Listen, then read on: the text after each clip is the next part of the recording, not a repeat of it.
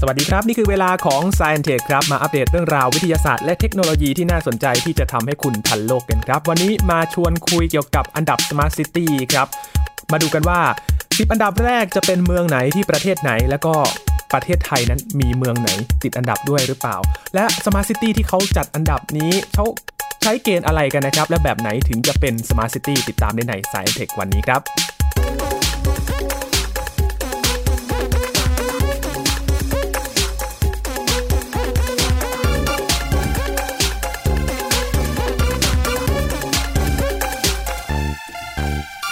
การจัดอันดับนี้นะครับเป็นการจัดอันดับจาก ISE Business School นะครับจัดอันดับเมืองต่างๆ ทั่วโลกที่มีความเป็น Smart City หรือว่าเมืองอัจฉริยะนะครับว่า เมืองไหนจะมีความโดดเด่นมากที่สุด มาดูกันนะครับว่ามีเกณฑ์อะไรบ้างที่เขาจัดอันดับแล้วก็มาดูว่ามีมิติไหนที่ควรจะเอามาพัฒนาในบ้านเราบ้างนะครับ วันนี้คุยกับอาจารย์บัญชาธนบุญสมบัตินะครับ สวัสดีครับอาจารย์ครับ สวัสดีครับยีนครับ สวัสดีครับท่านผู้ฟังครับ Smart City อ่าก่อนอื่นเลย ได้ยินบ่อย คำนี้นี่ นะครับอาจารย์ ได้ยินบ่อยเนอะบ่อยมากเลย ครับ แล้วก็ต้องต้องเรียนให้ตรงๆนะว่าผมเองเนี่ยนะครับก็เปลี่ยนความคิดไปเลยหลังจากที่ไปศึกษาไอ้ไอ้เปเปอร์ที่ที่ว่านี้นะครับหมายถึงว่าการจัดอันดับนี้นะครับก่อนอื่นถามยีนกลับก่อนดีกว่าว่า เวลายีนได้ยินคำว่า smart city หรือเมืองอัจฉริยะอะไรก็ตามเนี่ยนะครับ ครับ ยีนคิดว่าเมืองอัจฉริยะเนี่ยมันต้องมีมีอะไรบ้าง หรือว่ามันยังไงถึงต้องเรียกว่าเมือง smart city นะครับ ตามความเข้าใจที่ อืม เข้าใจกันอยู่ทุกวันนี้ เออ นะครับอาจารย์ มันต้องมีอ่าการขนส่งที่สะดวกสบาย อ่าโอเค มี นะ เท ค ครับ โนโลยีที่มาคอยซัพพอ เท ร์ ค ต โนโลยีนะการขนส่งนะครับ ไม่ใช่แค่คนในเมืองเท่านั้น ผู้ไปเยือนด้วย อ่าโอเค ก็ต้อง ครับ ให้ข้อมูลเขาอะไร ครับ ประมาณนี้ค ครั รับบ อาจารย์ ก็หนักไปทางเทคโนโลยีใช่ไหม ค ค รั รับ บบเพราะว่าการขนส่งนี่ก็การการจัดการเทคโนโลยีด้วยใช่ไหมครับ แล้วก็เรื่องข้อมูลอินโฟเมชันใช่ไหมครับ ใช่ครับ อันนี้แน่นอนเลยก็จะเป็นเกณฑ์ที่สำคัญสำคัญที่อยู่ในเรียกว่าระบบการจัดของ IESE ครับ Business School นะครับ ทีนี้ถ้าคนทั่วไปฟังก็สมาร์ทเนี่ยมันมักจะค่อนๆไปทางพวกเกี่ยวกับอะไรนะเทคโนโลยีซะเป็นส่วนใหญ่โดยเฉพาะไอทีแต่เอาเข้าจริงแล้วนี่ โอ้เทคโนโลยีนี่เป็นแค่หนึ่งใน 9 ดัชนีนะครับ หนึ่งในเก้า เก้ามิติใช้คำนี้ 9 มิติด้วยเองนะฮะ เพราะว่าไอไอสิ่งที่เป็นสมาร์ทซิตี้จริงๆเนี่ยนะครับตัวหัวใจมันอยู่ที่ว่าถ้าคนไปอยู่ในในเมืองที่ว่านี้นะครับ ครับ จะต้องเรียกว่ามีความยั่งยืนในเชิงอะไรบ้าง เศรษฐกิจ อืม นะครับอ่าหาเลี้ยงตัวเองได้สบายหน่อยนะครับ คล่องตัวหน่อย สิ่งแวดล้อมก็ต้องดีด้วยนะครับ สังคมก็ต้องเรียกว่ามีความสมานฉันท์ ครับ พอสมควรอ่านะครับไม่ใช่มีความแตกต่างกันมากจนกระทั่งเกิดความเดือดร้อน การประทะกันเป็นระยะอะไรอย่างนี้เป็นต้นสมาร์ทซิตี้ที่เขาจัดคือมองมิติที่ครอบคลุมมาก ๆ เลย ครับ นะครับ ทีนี้ถ้าถ้าเราดู 10 อันดับแรก เออยินยินว่าเมืองไหนอ่ะยินลองเดาไว้เล่นก่อนก็ได้นะครับสมมติว่าคิดในใจว่าเร็วๆครัเนี่ย บ เมืองไหนที่มันโดดเด่นบ้างแบบดังๆเลยในในในโลกนี้อาจจะมีอะไรติดอยู่ในในสิบไหม นึกถึงโตเกียว อ่ะโตเกียวมีอยู่แน่นอน ครับ โตเกียวอันดับ 6 นะอืม สิงคโปร์ สิงคโปร์อันดับ ในเอเชียนะครับ ถ้าเป็นยุโรปก็จะเป็นลอนดอน 7 อ่าอันดับหนึ่งเลยนะครับ ทางนิวยอร์ก นิวยอร์กอันดับ 2 เลย สหรัฐอมริกา ครับ ใช่ใช่ ประมาณนี้ครับอาจารย์ ประมาณนี้นะครับ แต่จริงๆจะบอกว่าอย่างนี้นะฮะ เอาเข้าจริงนะ ถ้าดูภาพใหญ่นิดหนึ่งนะครับ เวลาจัดอันดับ Smart City ซึ่งในงานวิจัยชิ้นนี้นะครับเขาจัดอันดับมาทั้งหมด 174 เมือง 174 เมืองเนี่ยนะครับ ปรากฏว่าโซนที่มีจำนวน Smart City เยอะสุดเนี่ยคือโซนแถบยุโรป โอ้ นะครับรองมาก็เป็นทางแถบอเมริกา ครับ นะครับแล้วรองลงมาก็ทางเอเชียอย่างนี้เป็นต้น อืม นะครับยุโรปนี่จะติดอันดับมาก ซึ่งเดี๋ยวเราจะมาดูกันว่าทำไมถึงเป็นแบบนั้น ครับ นะครับจากวิธีการจัดของเขา อืม ทีนี้ถ้าลองไล่1นถึงสิเร็วๆนะครับ ครับ ลอนดอน1นะครั ครับ บ สองนิวยอร์กสามอัมสเตอร์ดัมนะครับในเนเธอร์แลนด์สี่คือปารีสห้าเรกยาวิกเรกยาวิกนี่อยู่ในไอซ์แลนด์เป็นเมืองหลวงนะครัอ๋ออ่บะเรายังไม่เคยได้ยินเท่าไหร่นะครับหกโตเกียวเดี๋ยวเดี๋ยวเรกยาวิกนี่จะจะกลับมาพูดอีกทีว่าทำไมเป็นแบบนั้นครับหกโตเกียวเจ็ดสิงคโปร์ อืม นะครับ8โคเปนเฮเกนในเดนมาร์ก9เบอร์ลินนะครับ อ๋อ นี่เยอรม เยอรมนี นีนะครับแล้ว10เวียนนา ออส ออส เต เตรี รีย ย ครับ ส่วนกรุงเทพของเรา กรุงเทพของเรา โอ้โหใน1 174 เมือง ตอนได้ข้อมูลใหม่ๆนะครับ อาจารย์ยินไล่ค้นหาก่อนเลยครับ โอ้ เป็น โห ไง ต้นๆมาแล้ว เจอเจออ่า ห้าสิบ งี้ อันดับแรกไม่เจอ เลขกี่หลัก พอไอเอ้ามันจะหมดร้อยทำไมไม่เจอสักทีมาเจอ 104 104 ห่างไกลเหมือนกันนะฮะ ไม่เคย อาจาร ไม่เคยดีเท่าไหร่นะจริง ครับ อ่าเดี๋ยวเดี๋ยวมาดูเราก็จะมาดูกันว่าทำไมกรุงเทพถึงเป็นแบบนั้น แล้วก็อาจจะมีบางมิติไหมที่เราค่อนข้างโดดเด่นหน่อยในแง่ของการจัดเขาแล้วแล้วมิติอื่นๆที่ไม่เคยโดดเด่นเป็นส่วนใหญ่คืออะไร อืม นะครับทีนี้จำนวนมิตินะครับคือ 9 มิติเนี่ยมีอะไรบ้าง ไล่แบบนี้เลยนะครับเขาดูอย่างนี้เขาดูจากข้อ 1 คือทุนมนุษย์ human capital เดี๋ยวจะมาขยายความทีหลังนะ ครับ 2 คือเศรษฐกิจ 3 คือเอาอันนี้ใช้คำเพราะนะฮะ ความสมานฉันท์ในสังคม social cohesion อืม สังคมเรื่องสมานฉันท์ด้วยนะ ถึงถึงจะเป็น smart city ได้นะครับ ครับ สี่การจัดการการปกครอง governance นะครับห้าการวางผังเมืองนะครับหกเทคโนโลยี เห็นไหมเทคโนโลยีนี่เป็นเป็นแค่หนึ่งในเก้าเอง ห นะ ง หก เดียวเอง เจ็ดสิ่งแวดล้อมอ่ะอันนี้อันอันนี้ค่อนข้างจะฟังแล้วมีเหตุผลเนาะ อ่า เพราะถ้าสิ่งแวดล้อมดีเนี่ย ต้อง แล้ว เอื้ ก็ อมหน่วยด้วยเนาะ อ่ามันก็เป็น smart city มันฟังก็ดี แล้วก็ 8 นี่คือที่ยีนบอกมาเลย เป็นการสัญจรและการขนส่ง mobility and transportation ครับ แล้วก็ 9 คือการบริการระดับนานาชาติ คือมันมีความเป็นอินเตอร์แค่ไหน อืม นะครับบริการคนที่มาจากต่างประเทศหรือว่าในตัวเมืองกันเองเนี่ยเป็นยังไง และนี่คือ 9 มิตินะครับเขาใช้คำว่า dimension เลยนะครับ ที่ใช้ในการจัดอันดับ smart city ที่ว่านี้นะครับ อืมแล้วแต่ละอย่างนี้มันมีรายละ แต่ เอียด แต่อย่างนี้ลอง ไ เรามาดูกันนิดหนึ่งไหมครับ ลงละเอียดนิดหนึ่งอย่างคำว่า human capital หรือทุนมนุษย์เนี่ยเออฟังไปเผินอาจจะงงๆนิดหนึ่งนะ คือเขาจะมองว่าประชากรในในเมืองเมืองนั้นเนี่ยนะครับมีการศึกษาตั้งแต่ระดับมัธยมขึ้นมาเนี่ยโดยสัดส่วนเยอะแค่ไหน อืม อ่าถ้าส่วนใหญ่มีการศึกษาสูงก่อนที่ขึ้นมา ครับ ก็แสดงว่าประชากรค่อนข้างมีการศึกษาดี การทำงานเนี่ยมันก็จะมีมูลค่าเพิ่มสูงพอสมควรนี่เป็นต้น หรือมองแบบนี้เลยง่ายๆเลยคือจำนวนมหาวิทยาลัยที่ติดอันดับท็อป 500 ในโลกเนี่ยมีกี่มหาวิทยาลัยนะครับ หรือมองแม้แต่ประเภทพวกว่าพวกมีมิวเซียมดีๆไหมอย่างนี้เป็นต้นนะครับที่จะที่ทำให้คนเนี่ยมีการศึกษาดี ค อ รับ ย่างนี้เป็นต้นนะครับ แล้วก็นั่นคือเรื่องของทุนมนุษย์นะค ครั รับบ ไม่แต่ค่าใช้จ่ายในการที่จะมาใช้ในการศึกษานี่ก็คิดด้วย มันจะมีข้อย่อยๆลงมาทั้งหมด 10 ข้อเลย อันนี้เป็นตัวอย่างประมาณ3-4 ข้อ โอ้ นะครับ น่าจะรวมถึงการเข้าถึงห้องสมุดด้วยหรือเปล่าครับาจารย์ ทำนองนั้นเลยทำนองนั้นเลยเขาจะคิดมิติแบบนั้นเลย เพราะฉะนั้น อ่ะ การจัดอันดับขององค์กรนี้นะครับก็จะเรียกว่าลงละเอียดพอสมควร อืม นะครับเรื่องเศรษฐกิจก็มอง GDP นะครั ครับ บ ภาพรวมนะครับมองเรียกว่าค่าแรงต่อชั่วโมงนะค่าแรงเป็นยังไงดีไหมอำนาจซื้อของคนเป็นยังไง ครับ อันนี้ก็ตรงไปตรงมาเรื่องเศรษฐกิจนะครับน่าสนใจเรื่องนี้มากกว่าจะชอบคำนี้ไอ้ social cohesion cohesion เนี่ยความสมานฉันท์ในสังคม นั่นสิครับแบบไหนถึงเรียกเป็น น่า ความสมาน น่าสนใจ ฉัท์ มาก เขาอย่างนี้เลยครับ โอ้เราพูดถึงเรื่องนี้บ่อยมากนะ เขาจะพูดถึงวัดว่าความเหลื่อมล้ำมันมีมากมีน้อยเป็นยังไง อืม อ่า คือถ้ามันมีมากเนี่ย มันก็ไม่ควรจะเป็นเรื่องเป็นสมาร์ทซิตี้ที่ดีเท่าไหร่ ครับ หรือไม่ควรจะสมาร์ทสักเท่าไหร่ใช่ไหมทำนองนั้น พูดอย่างนี้ก็สะท้อนเหมือนกันนะครับ บางคนเข้าถึง บางคนไม่เข้าถึงไง ใช่ใช่ถูกต้อง สมมติว่ามันไฮเทคมาก ๆ แต่ว่าคนเข้าถึงได้มีแต่คนรวย ครับ มันก็ไม่น่าจะเรียกว่าสมาร์ทซิตี้ในแบบว่าอย่างเคร่งครัดนะครับ อืม อ่าอาจจะมีความเป็นสมาร์ทซิตี้ระดับหนึ่ง ครับ ในเชิงเทคโนโลยี ก็เขาจะมีดัชนีจินนี่นะครับ ซึ่งทางเศรษฐศาสตร์จะใช้กัน ดัชนีสุขภาพ อัตราการว่างงาน ตัวนี้มันสะท้อนว่าสังคมเนี่ยมันค่อนข้างจะเอื้อต่อกันแค่ไหน ครับ นะครับ อันนี้คืออันที่สามแล้วก็จะมีมิติที่สี่นะครับคือการจัดการการปกครองนะครับ โอ้อันนี้นี้เลย อันนี้แจ่มมาก มีดัชนีวัดภาพลักษณ์คอร์รัปชันว่า อ๋อ ภาพคอร์รัปชัน เยอะแค่ไหนถ้าเย ค อะ รับ เนี่ยสมมติว่าในการจัดการการปกครองไอ้ของไอ้เมืองเมืองเนี้ยถ้ามันมีคอร์รัปชันเยอะมันก็ไม่ดีอันเนี้ยมันก็ไม่สมาร์ทซิตี้ ขาว แน่ สะ น อา อ ด น ไหม ใช่ถูกต้องนะครับเป็นต้น แล้วก็บางอย่างซึ่งฟังแล้วแปลกๆกันนะจำนวนศูนย์วิจัย และศูนย์เทคโนโลยีที่อยู่ในเมืองนี้อ่าก็ขึ้นขึ้นอยู่กับการปกครองเหมือนกัน โอ้ คงคงคงมองว่าอย่างนี้ ศูนย์วิจัยพวกนี้ส่วนใหญ่จะเป็นของรัฐไง ครับ เออเพราะฉะนั้นเนี่ย อ๋อ ถ้าเกิดว่ารัฐลงทุนกับเรื่องพวกนี้ไปก็ถือว่าคุณเอาเงินไปลงถูกที่ถูกทาง ครับ ทำให้มันมีนวัตกรรมเกิดขึ้นไง อืม มันถึงเป็น smart city ตอนแรกจริงคิดว่าจำนวนศูนย์วิจัยศูนย์เทคโนโลยีน่าจะ น่า อยู่ จะ ใน เทคโนโลยี กลุ่มมษเนาะนะ ได้เทคโนโลยีใช่ไหม ครับ ใช่ใช่แต่อันนั้นเขาเขาไปวัดไอตอนตอนจบมันมากกว่าว่าเทคโนโลยีเป็นจำนวนโทรศัพท์มือถือนะครับแล้วว่าสัดส่วนของบ้านเรือนที่เข้าถึงอินเทอร์เน็ตเป็นยังไง อืม คือมองที่ผลมัน ครับ แต่นี้คล้ายๆมองที่การลงทุน ครับ ว่าคุณลงทุนสร้างไอ้พวกของที่มันทำให้เกิดนวัตกรรมมากแค่ไหน ครับ เป็นมองในแง่ governance ไง อืม อ่านะครับคือไม่ใช่เอาเงินไปใช้อะ การ ไร จัด ก็ การ ไม่ โด รู้ ยรัฐ เออโดยรัฐนะครับ การวางผังเมืองหรือแผนเมือง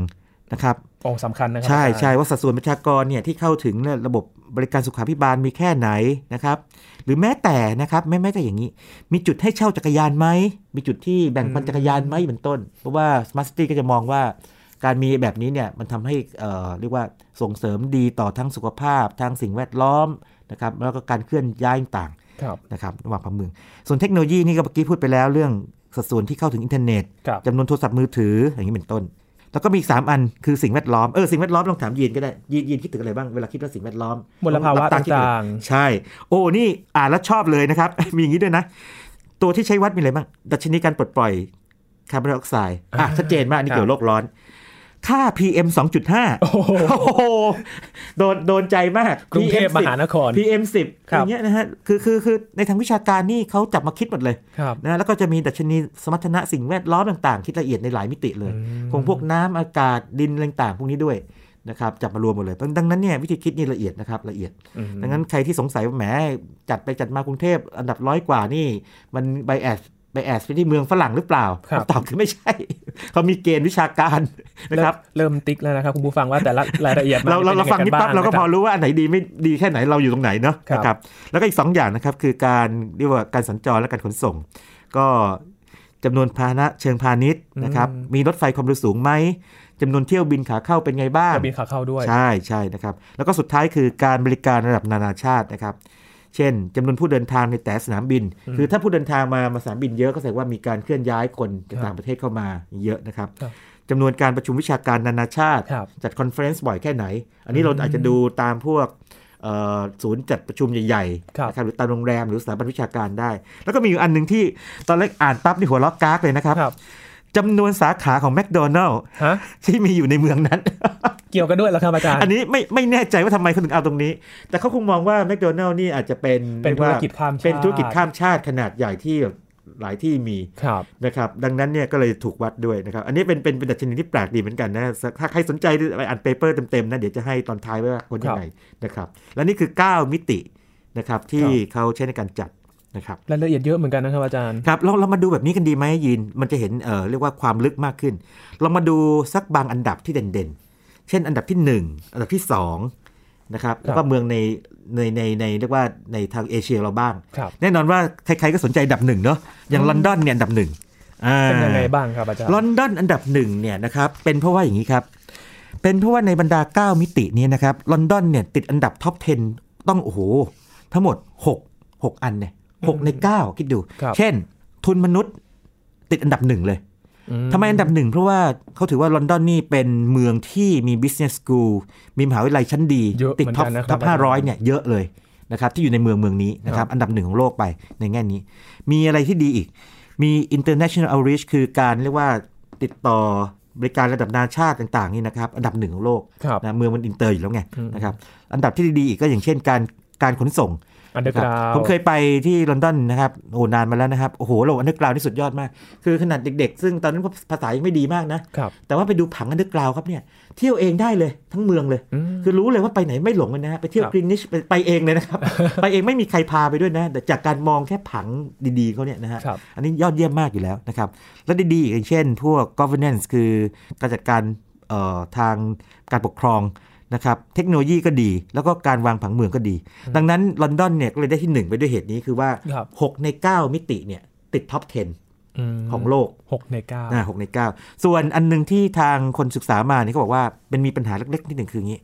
ไอความสมานฉันท์ในสังคมของที่ลอนดอนเนี่ยเนื่องจากมีความหลากหลายเนาะ ครับ ของกลุ่มคนเนี่ยอันดับ อืม 45 ซึ่งก็จะเป็นตัวฉุดลงมาเล็กน้อย ครับ นะครับก็ก็เป็นจุดด่างพร้อยเล็กน้อยในของของของทางลอนดอนซึ่งเขาก็คงคิดว่าไปไปปรับปรุงได้ ครับ ครับ อืม ลองดูอันดับ 2 นิดนึงนะครับ นิวยอร์กนิวยอร์กนี่คล้ายๆกันเลย คือในบรรดา 9 มิติเนี่ยติดอันดับต้อง 5 นะครับ เช่น อันดับต้น ๆ เลย โอ้หกเลยไม่ใช่ห้านะครับ อันดับหนึ่งเลยคืองี้ทางด้านเศรษฐกิจ นิวยอร์ก โอ้ เป็นเมืองเศรษฐกิจไงนะครับ ไม่แปลกใจ วอลสตรีท เรื่องของใช่ โอ้นะครับจัดทุนอยู่นั่นนะครับ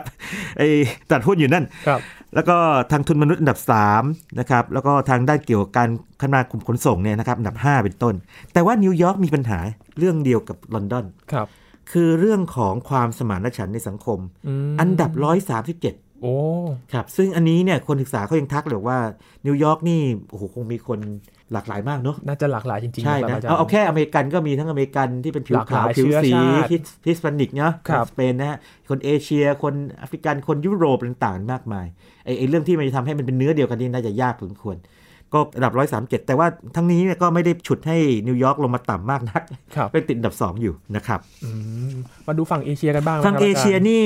อันดับที่ดีที่สุดอยู่ที่โตเกียว อันดับ โตเกียว 6นะฮะอันดับ 6 ของโลกนะครับในแง่ความเป็นสมาร์ทซิตี้โตเกียวนี่ก็จะเด่นด้านไหนบ้างล่ะโตเกียวเด่นด้านเศรษฐกิจอ่าชัดเจนอยู่แล้วนะครับเศรษฐกิจเด่นด้านเกี่ยวกับสิ่งแวดล้อม โอ้ดีเลย ญี่ปุ่น ญี่ปุ่นนี่ชัดเจนอยู่แล้ว เรื่อง ครับ ความสะอาดสิ่งแวดล้อมนี่เนี้ยบแล้วก็ทุนมนุษย์ ซึ่งเราคงไม่แปลกใจเพราะว่าญี่ปุ่นนี่ก็สร้างคน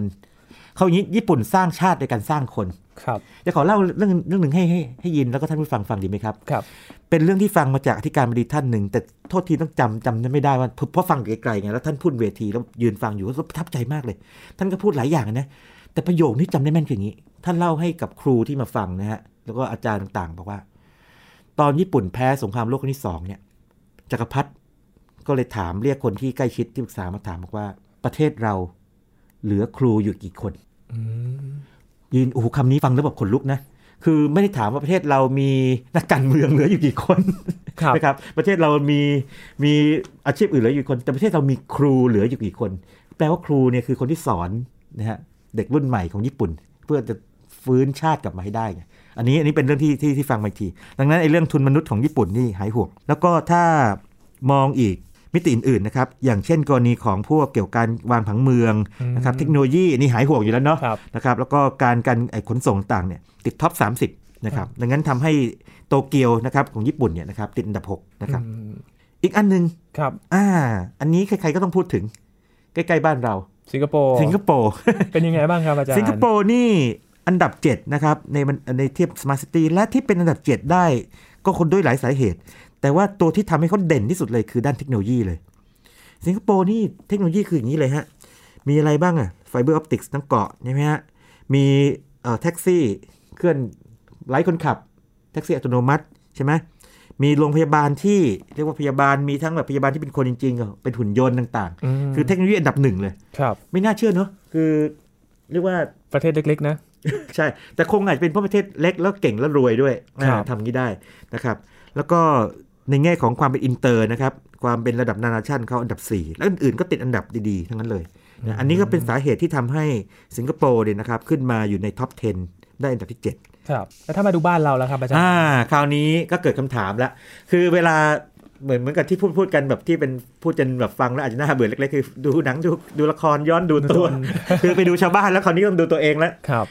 แน่นอนว่าเอ่อเมืองที่มีความซับซ้อนแล้วก็มีความเรียกว่าธุรกิจเยอะนิดนึงมามากมากกว่าเมืองอื่นนะครับเอ่อเทคโนโลยีก็น่าจะสูงกว่าเมืองอื่น คือกรุงเทพเนี่ยนะครับเอาไปแข่งกับชาวบ้านแล้วเป็นไงบ้าง นั่นสิครับ อันดับร้อยสี่เกิดอะไรขึ้นกับกรุงเทพอ่ายินยินว่าในบรรดา 9 มิติเนี่ยนะครับ ซึ่งมีทางด้านเศรษฐกิจ ทุนมนุษย์นะครับสความสมานฉันท์สังคม สิ่งแวดล้อม การจัดการปกครอง การวางผังเมือง ความเป็นอินเตอร์ เทคโนโลยี การขนส่งแล้วก็อ่าเนี่ยทั้งเก้าเก้าอย่างเนี่ยยินว่าอันไหนเราดีสุดเลยในบรรดาเก้าอย่าง ดีที่สุดเหรอครับ เออยินยินว่า ยินมองว่าเศรษฐกิจ อ่าเศรษฐกิจก็ก็ก็นั่นนะ แต่ปรากฏว่าอย่างนี้ พอดูเศรษฐกิจของเราเนี่ยอันดับ 46 ครับ ในจากบรรดา 174 เมืองนะ ซึ่งมันคล้ายๆกับการจัดอันดับทางเศรษฐกิจของประเทศเลย ครับ ก็อยู่ประมาณเนี้ยประมาณ 50 60 ประมาณเนี้ยอ่า ครับ อาจจะอาจจะดีกว่านิดหนึ่งด้วยซ้ำไป 46 แต่ตัวที่ดีดีที่สุดในบรรดา 9 ดัชนีนี้นะครับ9 9มิติเนี่ยคือแปลกมากเลยอันนี้แบบเห็นแล้วตกใจเหมือนกันแบบทำไมเป็นอย่างนี้ได้ international outreach คือลักษณะของความเป็นอินเตอร์ของของกรุงเทพเนี่ย ครับ ดีที่สุดในบรรดา 9 มิติ ทีนี้ ฮะ มันเลยทำให้ต้องลงไปดูรายละเอียดในไอตัวย่อยๆไงยิน ครับ จำยินจำได้ไหมมีอะไรบ้าง เช่นอย่างนี้นะครับจำนวนผู้โดยสารนักท่องเที่ยวอย่างเงี้ย ครับ ที่มาสนามบินอ่า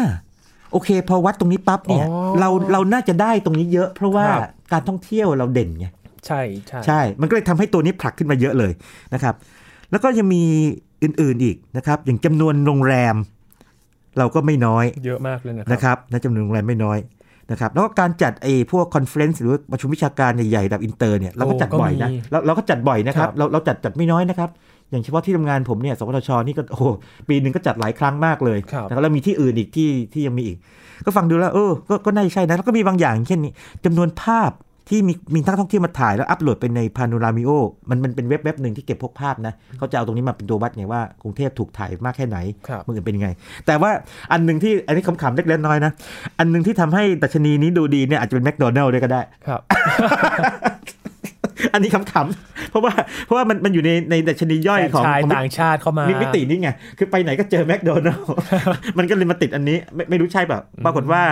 international outreach นะความเป็นอินเตอร์เนี่ยนะครับ ครับ อันดับ 23 ซึ่งดีที่สุดในบรรดาเอ่อเก้ามิติที่ ครับ เขาจัดขึ้นมานะครับ มีลองลองลง ลองลงมา ครับ อีกนิดนึงก็เป็นอย่างนี้ครับ อันดับที่ 30 คือ urban planning คือการวางผังเมืองของกรุงเทพ ซึ่งไม่แน่ใจว่าทำไมถึงดีขนาดนั้นเหมือนกันนะ อันนี้เดี๋ยวต้องไปดูรายละเอียดนิดนึงครับ ใช่ใช่แต่ว่าอันดับ 30 นะของโลกนะ แล้วก็ลองลงมาอีกก็คือเศรษฐกิจอ่ะซึ่งเมื่อกี้ยินพูดถูกเพราะว่าเราก็เป็นเมืองเศรษฐกิจระดับหนึ่งเหมือนกันนะ ที่เหลือนี่อันดับร้อยกว่าหมดเลย แล้วก็ที่แย่ที่สุด คืออะไร ไม่ ครับ ไม่อยากจะพูดคำนี้เลยเพราะว่าอันดับตัวเลขเยอะสุดเยอะสุดสูงสุดก็คือจริงๆมันไม่ค่อยดีอ่ะ ครับ คือเขามี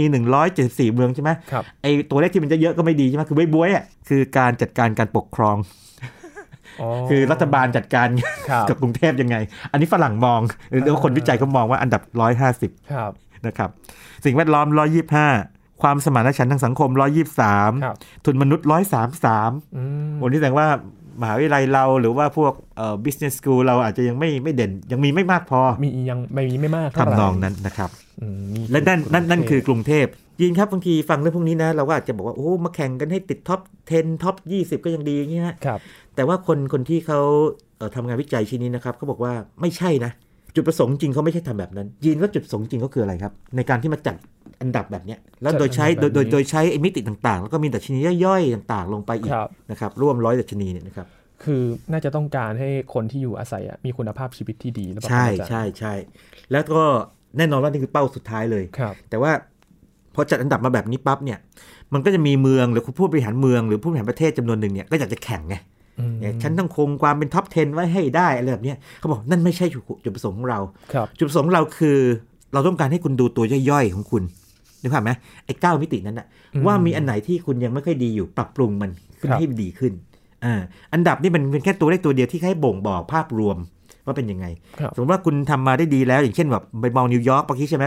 โอ้ทุกอย่างดีหมดเลยยกเว้นในโซเชียลโคฮิชัน ครับ ถ้าเกิดว่าคุณอยากจะดีขึ้น เราไม่ได้บอกว่าคุณต้องเป็นที่หนึ่งอะไรอย่างนั้น แต่ว่าบอกว่าคุณก็ยกตรงนี้ให้ดีขึ้นมา ม ไอ้เรื่องความสมานฉันท์ในสังคมทีนี้ถ้าเขากลับมาใช้กับกรุงเทพก็แปลว่าเราต้องปรับปรุงเยอะมาก ครับ ไม่ว่าจะทุนมนุษย์นะครับทำให้คนมีการศึกษาดีพูดง่าย อืม ๆนะครับเรื่องเรื่องเศรษฐกิจก็ดีก็ทำให้ดีขึ้นไปอีก ครับ สิ่งแวดล้อมซึ่งยังไม่ค่อยดีเท่าไหร่นะ อันดับ 125 ของโลกเนี่ยนะครับอย่างนี้เป็นต้นนะครับ หรือว่า mobility transportation การขนส่งอันดับ 140 จาก 174 นี่เป็น โอ้ เมืองหลวงเรานะ นี่เมืองหลวงเรานะ แต่ก็รถติดใช่ย่อยนะครับอาจาร ใช่ ย์ ใช่ใช่ก็ก็แปลว่าเราเรายังมีงานให้ทำอีกเยอะใช่ไหม ครับ ในแง่นั้น เขาต้องการให้ผู้บริหารเมืองเนี่ยสนใจด้วยพวกนี้ ปรับปรุงแก้ไขสิ่ง ใช่ ที่เกิ ใช่ ดขึ้น ยกระดับคุณภาพชีวิตของคนในแต่ละเมืองเนี่ยให้มัน ใช่ ดี คขึ้รับ น ครับแต่ขณะเดียวกันเนี่ยนะครับในในบทความที่ลงละเอียดนะครับเป็นเป็นรายงานเขาเนี่ยมีพูดถึงกรุงเทพจังๆ อยู่อันหนึ่งนะร่วมกับที่อื่นนะเขาบอกว่าอย่างนี้บอกว่าเขารู้มันยาก เพราะว่าการทำแบบเนี้ยมันต้องทำไมต้องหาข้อเท็จจริงก่อนหาแฟกต์กันไงว่าตอนนี้เป็นไง แล้วก็ต้องมีอะไรบ้างมีวิชั่นไกลๆเลยใช่ไหมครับ แล้วก็คนในเมืองต้องมีส่วนร่วม ไม่ใช่ว่าผู้บริหารพูดพูดพูดไป แต่คนในเมืองไม่ทำแล้วผู้บริหารพูดไป เราต้องรักษาสิ่งแวดล้อมไม่ทิ้งขยะพลาสติกสมมตินะ ครับ แต่คนในเมืองแค่จำนวนหนึ่งน้อยๆเนี่ยร่วมมือในที่สุดมันก็มันก็ยังเละเหมือนเดิมต้องต้องพูดอย่างนั้นเลยนะ อืม แต่ว่าจุดสำคัญคืออย่างนี้ ต้องหาจุดสมดุลระหว่างมิติต่าง ครับ ๆ ยินครับ สมมติว่าเราพยายามจะเร่งเศรษฐกิจขึ้นมาเนี่ยสิ่งแวดล้อมอาจจะเสียก็ได้นะ เช่น ถ้ามีโรงงานเยอะแล้วโรงงานแบบว่าไม่ได้ควบคุมสิ่งแวดล้อมให้ดี ปล่อยควันน้ำเสียลงมาต่างๆนะครับเขาบอกว่าไอ้เก้ามิติต่างๆเนี่ยให้มันมันเกี่ยวพันกันอยู่ ต้องรักษาสมดุลให้ได้ อย่าสุดโต่งไปด้านใดด้านหนึ่งออกมานะครับแล้วเขาเขาก็เตือนมาบอกว่า อย่างเมืองใหญ่ๆบางเมือง มันเป็นแบบนี้บอกว่าดันเศรษฐกิจซะดีเชียวนะ แต่ปัญหาคือพวกความสมานฉันท์ทางสังคมเนี่ยคือมันมีความเหลื่อมล้ำในเชิงชนชั้นไงอยู่ แล้วเขาบอกว่าเช่นฮ่องกงนิวยอร์กฮูสตันฮูสตันนี่ในสหรัฐอเมริกานะครับ แอนแบงคอก Bangkok ด้วย กรุงเทพอันนี้ยกตัวอย่างขึ้นมาชัดๆ ในเอกสารรายงานก็เลย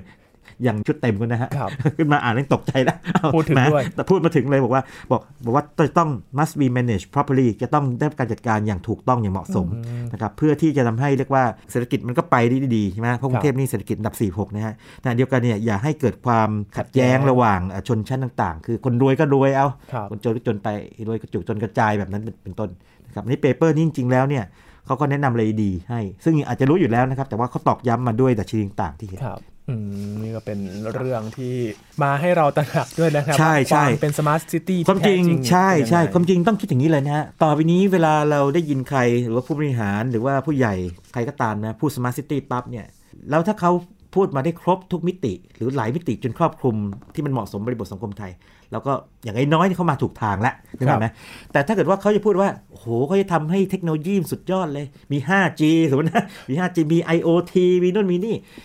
แล้วก็พูดแค่มิตินี้มิติเดียวเนี่ยแสดงว่า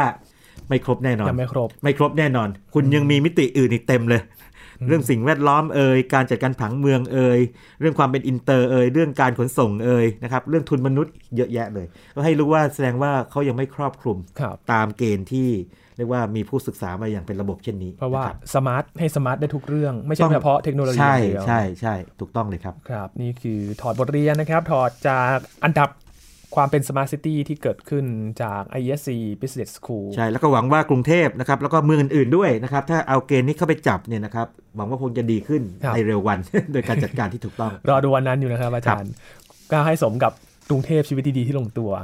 จะลงจะลงตัวจริงหรือไม่อันนี้ ครับ ก็ต้องรอดูกัน ใช่ นะครับแล้วก็ ใช่ ต้องช่วยกันอย่างที่อาจารย์บอก ถูกต้องเลยครับ จงๆนะ ต้อง ว่า ช่วยกัน แล้วก็การจะช่วยกันเนี่ยสิ่งสำคัญก่อนอื่นต้องมีเรียกว่าสมมาทิฏฐิก่อนคือ ครับ การมีความรู้ที่ถูกต้องว่าไอ้คำว่า smart city เนี่ยนะครับความหมายที่เรียกว่าเป็นระบบอย่างถูกต้องทางวิชาการเนี่ยมันคืคอรับ อะไรกันแน่นะ ค ค รั รับ บแล้วก็ทำให้เรารู้ว่าแบบไหนกันแน่คือ Smart City นะครับ ถูกต้องครับ วันนี้ขอบคุณอาจารย์บัญชามาก ๆ เลยนะครับ ยินดีมากเลยครับ นี่คือ s ายเทคประจำวันนี้ครับ คุณผู้ฟังติดตามรายการย้อนหลังกันได้ที่ www.thaipbsradio.com นะครับ ช่วงนี้ยีนทรณินเทพวงศ์พร้อมกับอาจารย์บัญชาท่านบุญสมบัติลาคุณผู้ฟังไปก่อนนะครับ สวัสดีครับ